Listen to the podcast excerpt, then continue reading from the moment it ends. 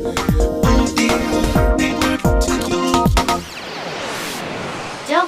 オーディオニュース。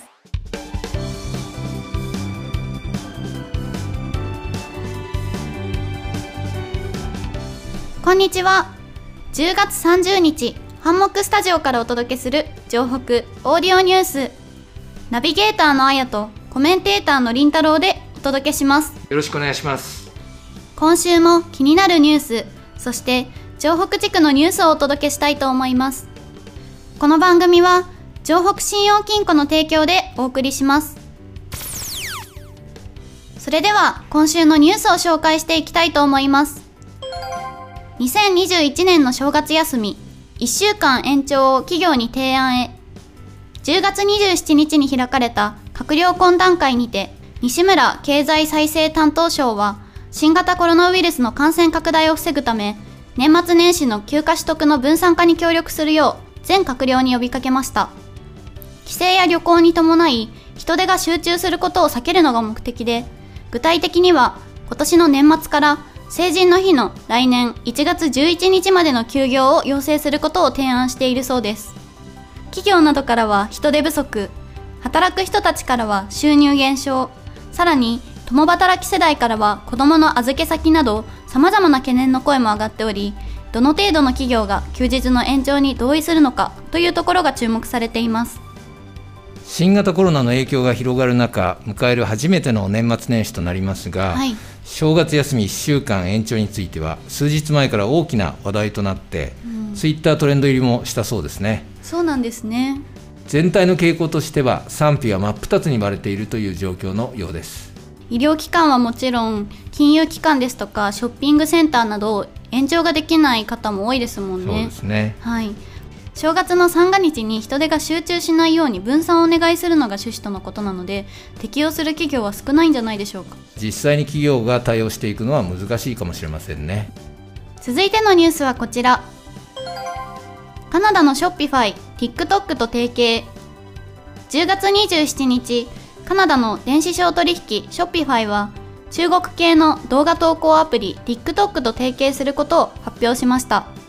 この提携により Shopify の事業者が TikTok 上で動画形式の広告を打つことができ TikTok のユーザーは広告をクリックして商品を購入できるそうです。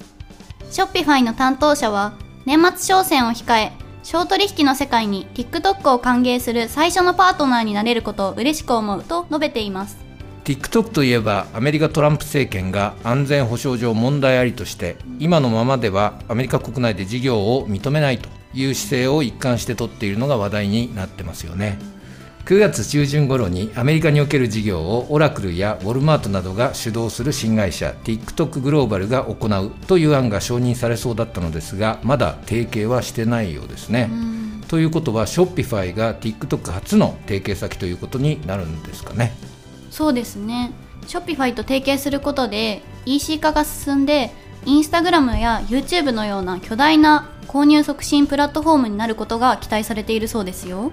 新型コロナ禍の影響もあって直接お店に出向くより通販で服や物を購入する方が増えてきてますんで安全保障上の議論はさておいて TikTok の EC 化は消費者にとっても企業にとってもメリットがありそうですね。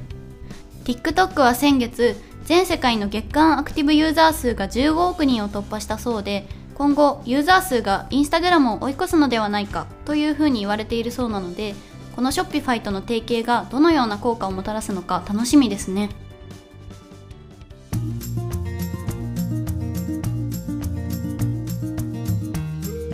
これまでの日常が当たり前でなくなってしまった2020年。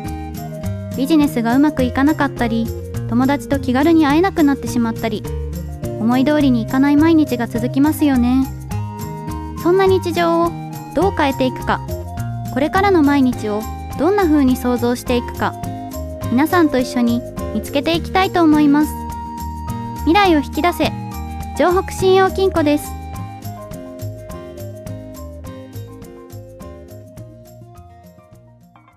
それでは城北地区のニュースです。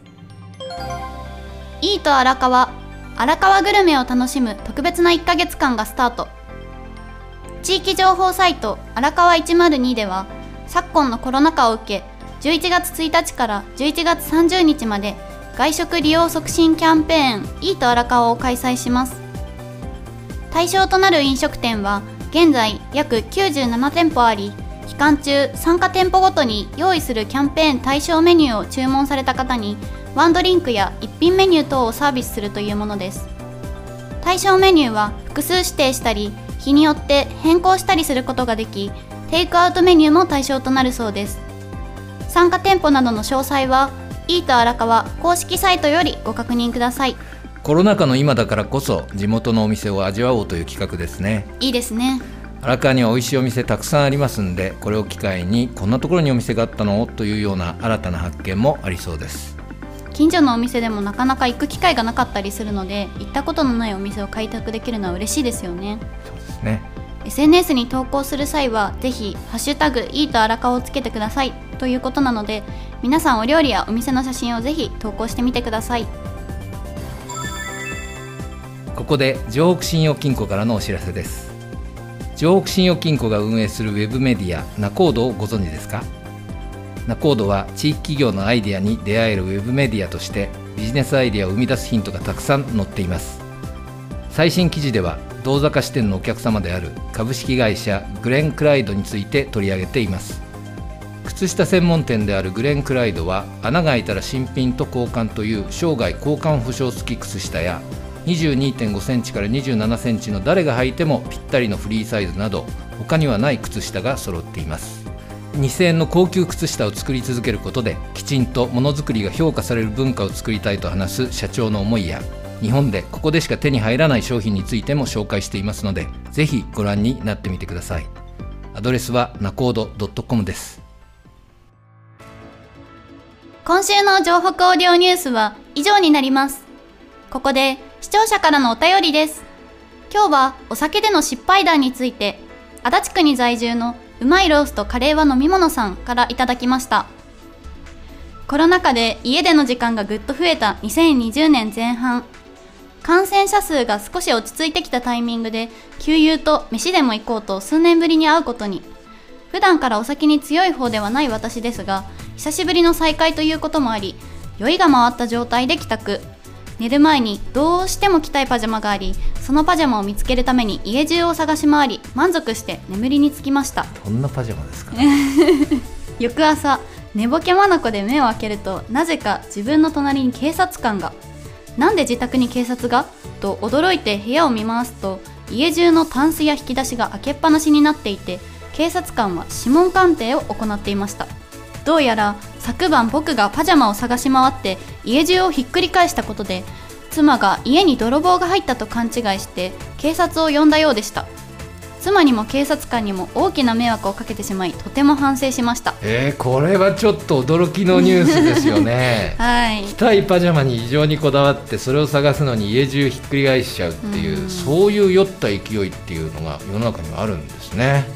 お酒の失敗って家の外の出来事っていう印象があったんですが家にたどり着いたからといってそれで安心というわけではないんですね、うん。勉強になりました。はい。帰宅してからの行動にも注意が必要だとは本当に盲点ですね。二度とこういったことがないように気をつけていただきたいです。うまいロースとカレーは飲み物さん。お便りありがとうございました。番組の感想やラジオの前のあなたが取り上げてほしいニュースなど様々なご意見を募集しています。宛先は ant ハンモックドット東京。ハンモックはアルファベットで HANDMOCK です。詳しくは番組ホームページをご覧ください。たくさんのお便りをお待ちしております。それでは良い1週間をお過ごしください。お相手はあやとりんたろうでお送りいたしました。